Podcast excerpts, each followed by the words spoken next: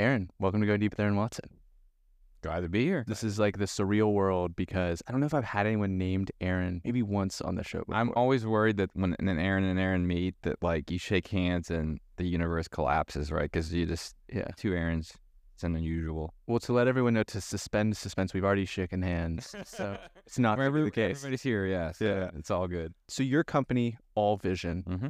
Has the goal of connecting decision makers with rich sources of spatial data and analytics. And as I was looking at the website, what I took that to mean is this really complex, or not complex, intimate mapping of the 3D world and creating a digital version of it. You guys use the term twin to Mhm. describe that. Mhm. Can you just build upon that explanation to give people a clear picture of what Allvision does? Yeah, sure. So a little bit of the digital twin vernacular comes out of my experience at Autodesk, right? So when buildings are built, right, like you draw plans, people come in, they try to build it to their best expectations, and then they step away, right? Over time, things change. So there's never a record of what it actually is. And so because of that, things are harder to maintain. People come in all the time and say, well, there's a wall here. There wasn't supposed to be a wall. So the idea that you keep a fresh, up to date record of all things, right? Yeah. So we take for granted our infrastructure, our sidewalks, our signs, our roads. We experience it when we hit a pothole, right?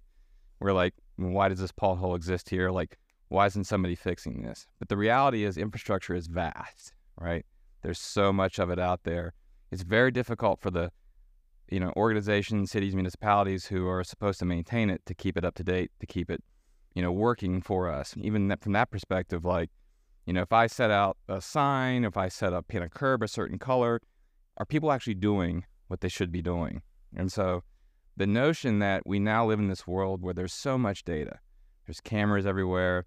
I mean, I like to tell people I'm a recovering roboticist. So Carnegie Robotics kind of at the start of like all things autonomous vehicles. But what I've always looked at autonomous vehicles as is a mobile, mo- moving sensor platform, right? And so as spectacular as the idea that like I can get on a car or a vehicle and it can take me somewhere and there's no driver is the idea that as it's passing by that all the things that are now very difficult to maintain like that sign that's been painted over right that curb that's falling apart like that can be captured and reported on instantaneously. So now the you know organizations who are responsible for maintaining this infrastructure there's no longer a guess right? There's no longer a, I wonder what's happening out there because right now, I mean, as good as it gets is like somebody walks down the street and reports this, but that's only one perspective, right? And infrastructure is for us all. And so the idea that like every time a, a sensor or a car passes by, captures it, and then that can be reported back in some sort of like central digital replication, and we can interact with it in the same way that we interact with the web, right? That I can query it, it's fresh, it's up to date like that's kind of our dream is that we have this digital world that we capture and then that digital world informs us or just the decision makers setting the policies repairing our infrastructure better than they've ever had the opportunity to do. And that digital world would be more searchable, more accessible than actually physically moving through an environment. correct. I mean think about it like how else can you now understand if a sign's fallen over? And that sign might be pretty important. You might get a ticket if you to that sign. There's no other way other than somebody physically walking by it. But now we have the means through all of these, you know, wonderful digital technologies. And so when people hear roboticist or they think of the field of robotics, they're thinking maybe a mechanical arm or like an actual C3PO Yeah. character moving through the world. But a very core part of the field of roboticism is computer vision and the ability to bring in visual information, make sense of it, order it with a machine as opposed to relying upon the human eye.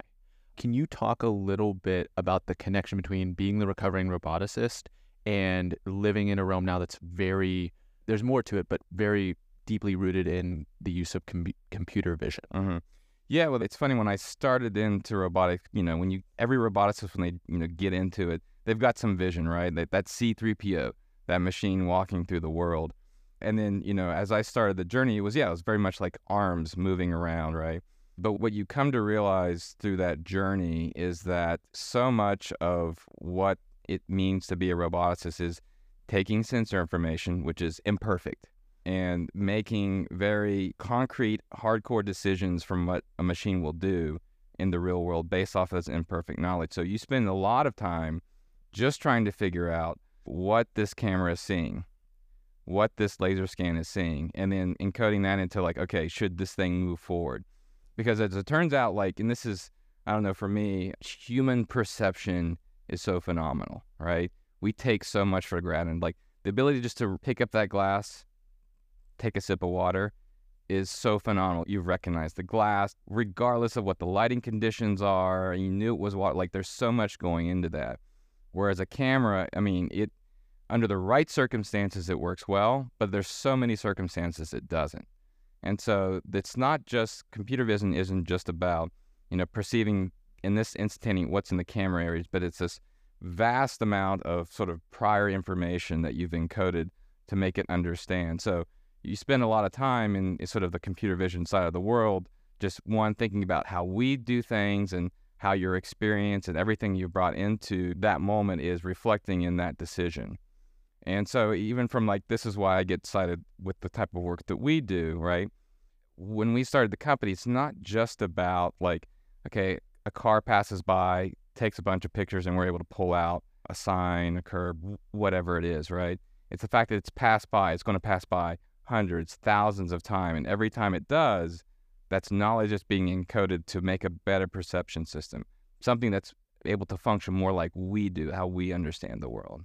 And there's a big gap between being a specialist and a generalist. So a lot of like early computer vision is, well, this specific algorithm is the absolute best sign identifier ever. You throw up 10,000, 10 million pictures, and it will very quickly pick out which ones have signs in them and which ones won't mm-hmm. after some training what you're speaking to, as my interpretation holds, is more of a general tool as opposed to being something particularly specific. Is that accurate? Yeah, it's it, right, right, right. It's very good. I mean, it's a more holistic view, right? Because like I said, you can take that picture, right, and you can run it. We have phenomenal tools out that you can run like thousands of pictures that have already been, you know, kind of tagged and say, okay, this is a stop sign classifier. I can capture that stop sign.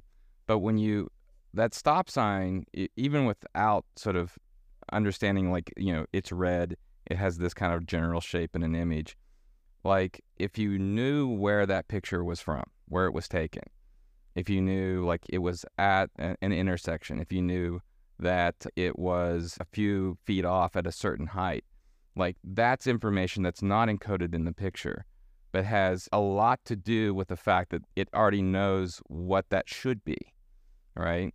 And so when you take a more holistic approach to perception, right, to mach- you know machine vision, not just like the image itself, but like all things in you know combination, you can get a lot better understanding of the world, right? And it, and it's a sort of a full cycle, right? It comes back, you can feed it back in, saying, okay, now I know that's a stop sign, and then my location, my position, you know all these other characteristics of my environment get encoded into that and it, it helps me sort of reinforce the fact i know what that is so it's yeah we take a sort of a more broader approach to understanding the world than just like you know here's an image what's in the image i'm fascinated with how you got here because this is a very ambitious goal this is i mean even as i told a few friends that i was coming to interview you like they were excited to because they you know heard a little bit of buzz about the technology that's happening here but going back to 2007 I believe that was your first startup, Workhorse Technologies. Mm-hmm. Yep. Uh, and then you transitioned into Allpoint Systems. Can you take us back to 2007 and talk a little bit about where you were at that point in time and what your first startup was aimed at doing? Yeah, so that was an interesting time. Again, I was robotics. I was you focus on the perception side of it. And so what happens, I was a student, right? Near near graduation. What happens as a PhD student in robotics they start becoming aware of what's going to happen after you graduate. And so you spend a lot of time starting to write the various grants and proposals for the research you've been doing all along. And as I started to do that, I started to see that the applications that we were applying for, you know, where we were getting funded, came not necessarily from a like a need for a robot, but a need for an answer, right? I was at the time working a lot with robots that Workhorse was, you know, looking at underground machines, like, you know, the typical sort of dirty, dangerous, dark locations where people wouldn't want to go and be perfect for a robot. That's uh, the name Workhorse. That's exactly right. But but what was funny about it, like the types of grants, they weren't looking for, hey, we need a robot to go down and do this. It was, hey, you know, we need a 3D model of this cave. We need a map showing where there are, you know, certain aspects of things, you know, in this tunnel, right? It just so happened that, you know, we were building a robot to go do that. And like with its sensors attached to it, it was a great sort of like, you know, system for recall and scouting, right? And so as I'm writing these grants and working on these robots, then the light bulb kind of goes off and it goes, huh, there's a lot of value in the information that's being captured from the robots. And so it was at that point where, you know, sort of my eyes opened to the human need for the information that could be derived from the data. And at first, you know, worked a little bit on the underground side of it. But again, at that time, that's when the sort of the beginning of the autonomous vehicles started to occur. And we started working with some of the automakers on their early sort of autonomy programs. And it was taking the sensor data and sort of looking at, given how it was interpreting world, was that reality? So sort of doing sort of analysis of interpretation to reality. And then Allpoint, which was the company I started then, kind of pivoted into more of that becoming an engineering and survey tool or a, a software for providing, you know, taking sensor data and providing sort of analytics. So we would do things like state of California, uh, Department of Transportation, Caltrans, was doing bridge clearances. So you don't think about it, but that little yellow sign underneath the bridge or that says 14 feet 5 inches, right? That's not always true, right? The road gets paved, you add a few inches, the bridge settles a little bit, decreases. So, you know, and tolerances are tight on certain locations. And so those need to be updated. And you begin to think about, well, how, how do you update that sign? And so as it turned out, the way you historically did it was you somebody had a pole running around underneath the bridge trying to find the low spot, closing down traffic. And hopefully they hit it and that would become the sign. Well, then there was a slight evolution from that where a surveyor would bring an instrument in and, like, you know, try to position it and try to scan the underside. But if you've got like California, I mean, like seven, 8,000, seven to 10,000 bridges, eh, like that you would have to survey, that would be forever. By the time you finish that survey, it would be time to restart the survey. And so mobile mapping systems kind of came online at that point. You could drive highway speeds and scan. And and by doing that, you could get these bridges very fast. But then turning those into reports took just as long. And so that's where we came in with Allpoint is we took that data and turned it into the report. So that was kind of the beginning of com- our sort of commercial journey into robotics sensor data into sort of these information products. Tell me about that move from Workhorse into Allpoint and you know, sometimes there's a pivot and it's the same team. We're now just aimed at a different problem versus, hey, for whatever reason between funding, clients, whatever, this startup is doesn't have the legs that I hoped it would, or maybe just doesn't have the passion that I mm. previously had for it. But this new mission, we're reorienting, reformulating the team, new LLC or however corporation you might form. Explain that kind of transition. Yeah. So, well, it's interesting because there there was a slight pause in the entrepreneurial track between Workhorse and Allpoint. So when we started to kick off Workhorse, I was, you know, fresh technologist coming out of the university, not really aware how sales or business development or, you know, all the other things that are involved in a company, how they really worked. And the team that we put around Workhorse, which you know, phenomenal technologists, got in there, started to go down the path of like, okay, how do we start to digitize underground spaces? And these questions started to come up like, how do we sell it?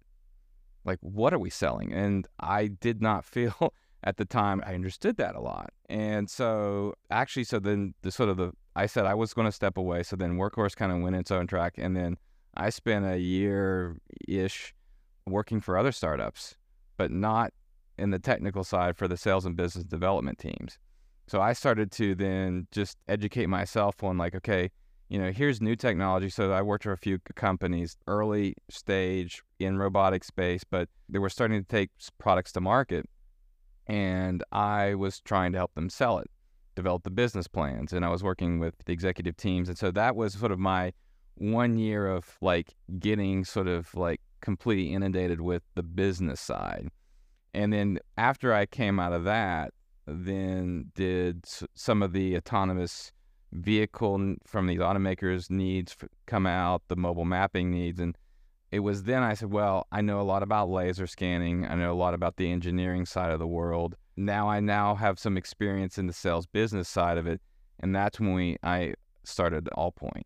And so was that was during that right after sort of I felt more comfortable with the business side. Absolutely, because I think that's one of the things that it's certainly touched on, but the overlap of the technical acumen and the kind of basic sales skills. It's not that you are the all American 99th percentile salesperson, but you do have this deep domain expertise, this deep technical knowledge, and you're probably selling into an organization that also has technical mm-hmm. fluency. So your fluency is there, but just even creating the kind of mental framework to go about selling something like that is, is such a huge unlock. It's absolutely huge. I give some entrepreneurial lectures, and a technologist stepping into the sales side of the business side, I mean, very different from vice versa. And so I always feel like the engineer is they want to solve problems, they want to make things better. And there's this perception that sales is this, okay, it's a necessary evil, right? It's this thing that I'm trying to force a solution on somebody. You develop this process, or at least I developed this process to look at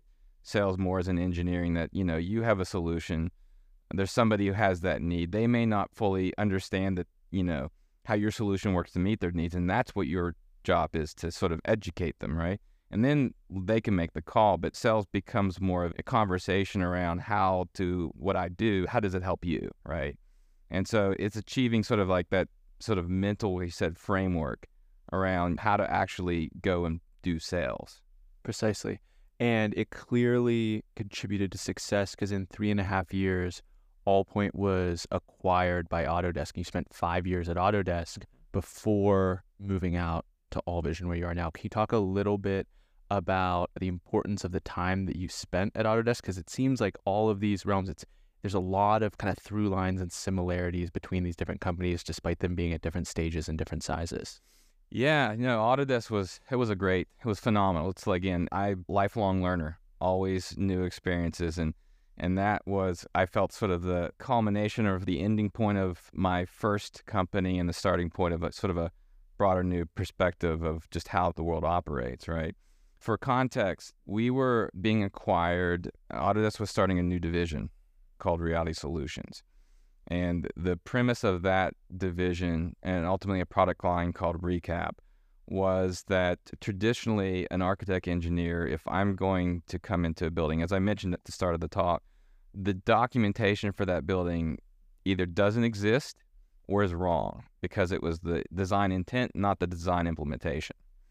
And so when you do a new project, a new layout, you actually you hire architects and they'll come in with a tape measure or some device that measures distance from walls, and they will create their a new floor plan, a new model, and then they'll base their designs off of that. Well, if this is a very large and complicated space, that will become a very labor intensive process. So the idea was, hey, these scanners now exist. I can plop a little device in the middle of a room, hit a button, you know, it does a little scan, and then boom, instant 3D model, instant 3D replica. And so they needed technology that would make that process of scanning a building easy. And then as well as how do we get go from a here's a you know bunch of dots that have measurements into a design document. How does it fit into AutoCAD or Revit or some of the other products?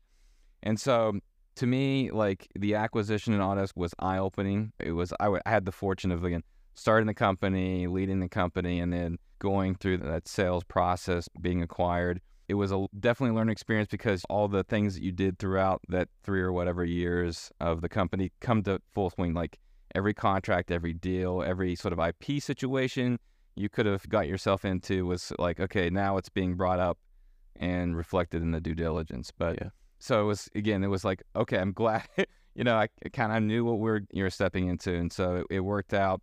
We were brought in, and my time at Autodesk it was again phenomenal because we were almost like a startup within the company. It was a new division, it was a new technology, and you know we were a new product line that was sort of attached to with their core product line.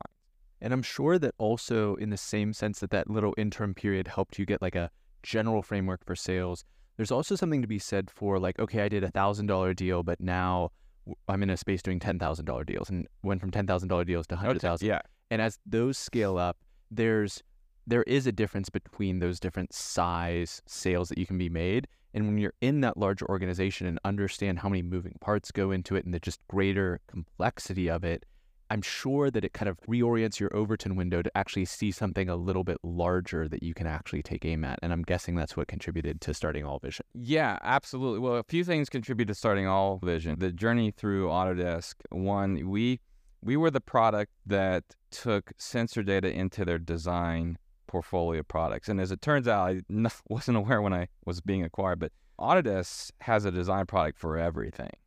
I mean, you name it. Your buildings, obviously, roads, but also like the glass that you drink out of, the movie special effects that you see, right? Their products touch every industry. And because everything in design is, you know, a lot of it, it's inherently 3D, our products touch that as well. And so it was a phenomenal sort of like vista to look at all these different markets and all the different applications for the types of technology that I've been working on for for my career. And so as I kind of reached the end of my journey there, you know, I started to see some patterns, some opportunities, needs that weren't being fulfilled. And that's where I said, okay, here's where I, you know, foresee that an area that is could definitely benefit from the technology we were creating, but it wasn't sort of in the purview, the drive of Autodesk to go out and do that. And so that drove sort of the creation of Allvision. Cool. So there's countless lessons that you're carrying with you into Allvision. And the company's just over a year old. So it's still kind of in its nascent stages here. We're, we're office in East Liberty meeting most of the team. But in terms of the aspiration for where this can go, the implications of this technology, we kind of covered what it is Mhm. in the first place. But as you paint a vision, I know that you re- recently raised a round of, of seed funding. Like, what is the vision that you're painting of what this can eventually be? Yeah, so I look at this as a platform to like search reality or have a higher definition version of our world at our fingertips, right? And the verticals that could be built on top of that, right? What really interests me now, like every startup is a new voyage, right? You take a technology, again, what I've really loved about the space that you know I've been in from a technology is that it's applicable across so many different domains, right? And every startup is really it's a voyage into a whole new world. It's a, a new language, right? A new culture. And in this one it's it's very much about transportation. So I've been the course here like getting up to speed on you know mobility and, and what the changing landscapes of just getting around from point A to point B. And so for me, the full realization is just all the different impacts of what the types of information that we can bring upon business and how we drive and how we park and how we get goods delivered to our door and what it means to somebody with a disability getting around from point A to point B. Because right now, there's no good insight into if I'm dropped off here and I gotta go to cross the street, I gotta go down a sidewalk, like I don't have a good map for that. I have no real meaningful route to do that. And it's the types of, and we can take this data and process it into a format, into a structure that somebody who's planning roads, who's cleaning off sidewalks, who is thinking about how does parking affect delivery or drop off, which then affects how a business operates and the customers coming to their front door. And so we can provide that sort of framework that gives it from like, okay, let's just put a sidewalk here to like, okay, what what will happen when I say that this is you can't park here from this point in time to this point in time, right? And so there's so many verticals, real estate, how does a fire hydrant affect the location and insurance policy on a piece of property, right? Like right now there's there's just no centralized database, no easy way to get that information. And even when you can, okay, I'll hire some people to walk around town, write on the notepad, do that once at expense and time. How do I keep that up to date? Because then that you know that data ages. And so what I envision us is that there's a future where whether it's cars, whether it's the buses, whether it's some routine path through our cities and streets, and there's going to be sensors going by. And every time it passes by, it gets a fresh new view of the world that gets put into this database that we're creating. And that information gets propagated into all sorts of applications, whether they're like navigation applications or real estate applications, insurance applications, that you will get access to that. And we all kind of benefit from that information. Fascinating.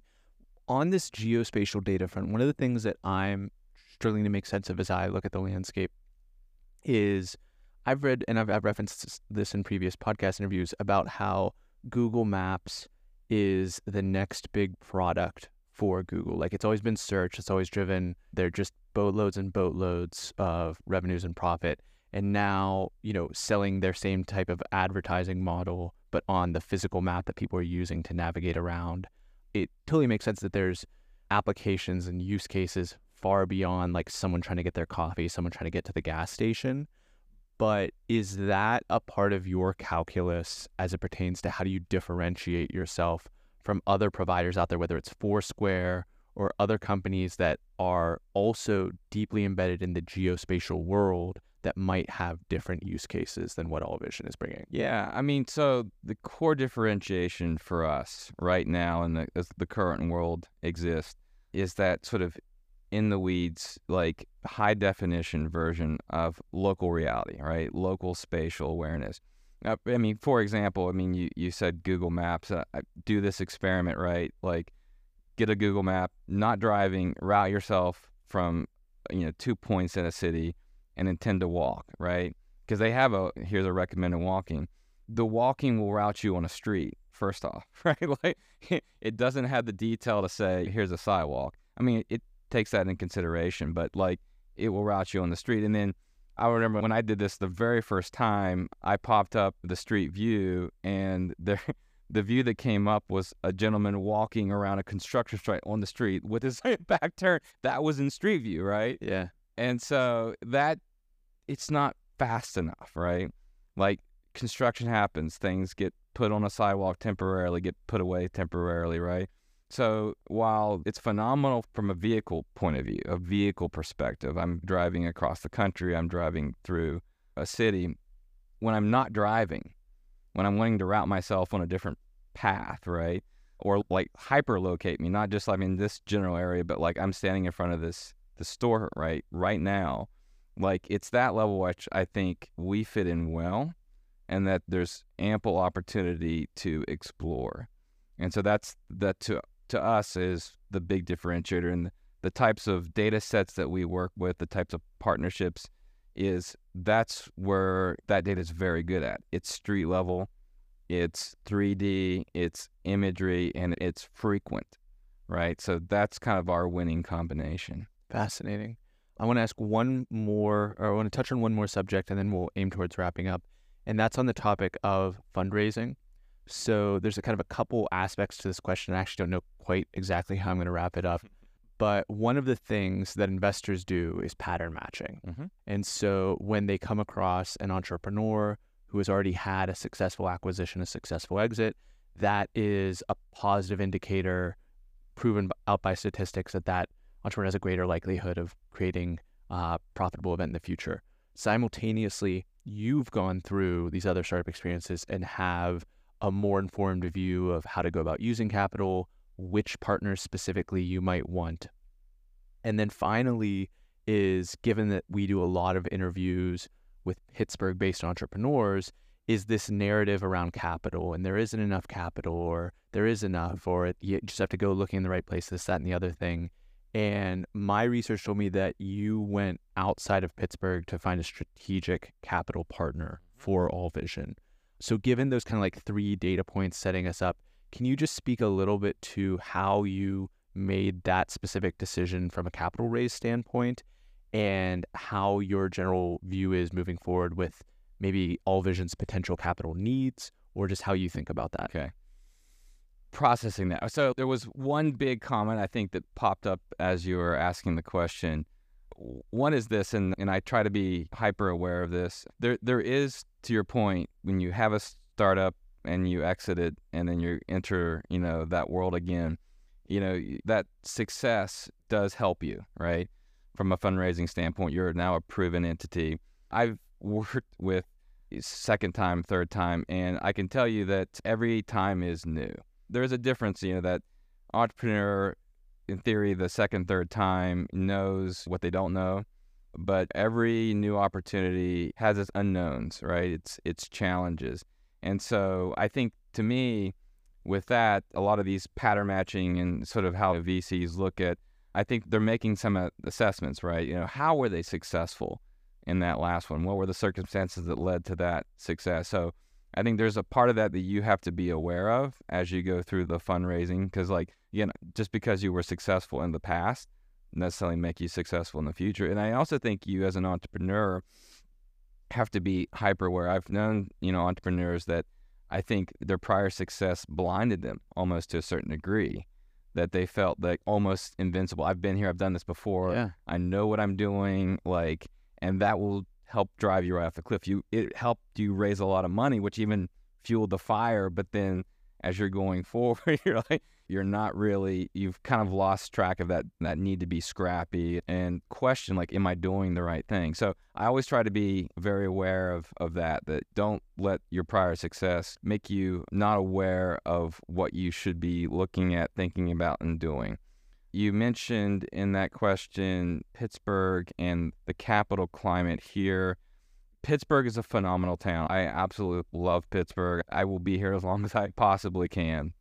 I mean, it's in its upswing now, and I feel that the capital climate, you know, even when I started my last company, was not as good as it is now, mm-hmm. and now will not be will won't be as good as it will be in the future right? I think there's a lot of factors that have to come into play to being access to capital and and even ultimately being successful as an entrepreneur. I mean, the type of business that you know we were creating, the needs that we had, it made sense to kind of go outside the city. Can I put words to that potentially? Of go for it. To some degree, capital is just a commodity. There's options if you cross a certain bar of where to get capital and if an investor can also be a strategic ally, whether it's through relationships or domain expertise, that would tip the scales if you were making the decision of who to work with. Is that, is yeah, that fair? That's that's fair. That's fair. And another thing, I mean, like what I mean, what you have to appreciate about like raising capital. I mean, it is itself time consuming. There's Yeah. a lot of energy. I think there's a, especially when you're a first time entrepreneur. There's a kind of a oh, I'm building this great thing and I'll meet with a handful of people and then somebody's going to like what I do. It's, somebody will like what you do. There, there's almost a guarantee that you you can find somebody or several somebodies who are into what you are doing. But then the challenge is finding them, right? And so the way to raise capital is to meet with as many people as you possibly can, right? And that process can become so daunting and so overwhelming that I feel that a lot of entrepreneurs like they'll throw their hands up like, oh, nobody, there's no money out there. And I mean, and again, the process of raising capital is one of it's a humbling experience. I mean, even when you've been through it before and you know what's coming, there's you know time and time again you go out there, you throw out like this is what I'm doing, this is what I'm passionate about, this is where I see the world, and they may not get it at all, right? And they will they'll punch you in the gut. Like, well, that person's doing it, and that person's doing it and every interaction you have to take with a grain of salt. Sometimes you have to hear what they're saying and like, okay, they see a side of the world and the economy and you know where venture stands, and that's the reality. But then you have to take that what they've said and how will that reformulate your position? I think if you compromise your core and say, okay, we'll go just do this because I think this is either money, that's not the right approach, right? That'll lead you probably down a path that ultimately you may not feel comfortable in, you may not like, and you won't be as excited to build that company. At the same time, you know, you really have to have an ear for okay, there's probably some modifications, there's probably some some new strategies, some new thoughts that we have to adopt and sort of bring in as we go out and fundraise. So again, it, it's a process, and again, Pittsburgh's again, it has more venture now than it ever has, but like you just have to go and talk to just about everybody you can to get the, sort of the best sort of partner for what you're doing. Absolutely. Well, thank you for answering that. Thank you for taking so much time to be on the show. There's a lot for other aspiring entrepreneurs out there to unpack from this conversation. Those that want to follow along and learn more about Allvision, I want to provide them the digital coordinates where they can best do so. Yeah, so we're just now ramping up our social presence. So the best place to go to learn more about us and where we're going is our website, allvision.io. Just go there. We'll have everything centralized there. So that that would be the one go to. Cool. We're gonna keep that in the show notes for this episode. Goingdeepwithaaron.com slash podcast is the place to find it. But as we do at the end of each conversation, Aaron, I want to give you the mic one final time to issue an actionable personal challenge for the audience. Yeah, so I've I've been thinking about this, and again, my our voyage into transportation has opened my eyes, and just terms of like how do we get around. So my challenge, I, I've been actually doing this myself, and so for your listeners, what I would challenge them, take a normal route that you would, whether it's your commute to to work, to school, to your house and take another form to get there, right? One that you normally want to hop in the car and drive. Like, see if there's another way. Is there a bus? Would you bike? Take a different mode because what it will do is it will open your eyes to the world that you live in. And then it you start to think about, well, if somebody doesn't have a car, if somebody doesn't have another way of getting around, like how would they have to do it? This has been an eye-opening experience for me because again, it's something I've traditionally taken for granted. Just hop in the car and go. So for those again, it's a very interesting kind of way of re sort of looking at the world. So just I would challenge to try that. Try to get from a point A to point B in a mode that isn't the one you normally do and that's maybe uncomfortable. I love that. And I might, if I take that challenge, I might wait till the spring to start biking. Yeah, Pittsburgh is not the best place in the winter, so maybe that's a challenge for uh, yeah, yeah, yeah, a little bit warmer. But yeah, I love it, Aaron. This has been great. Thank you so much for doing this. Mm-hmm. We just went deep with Aaron Morris. Hope everyone out there has a fantastic day.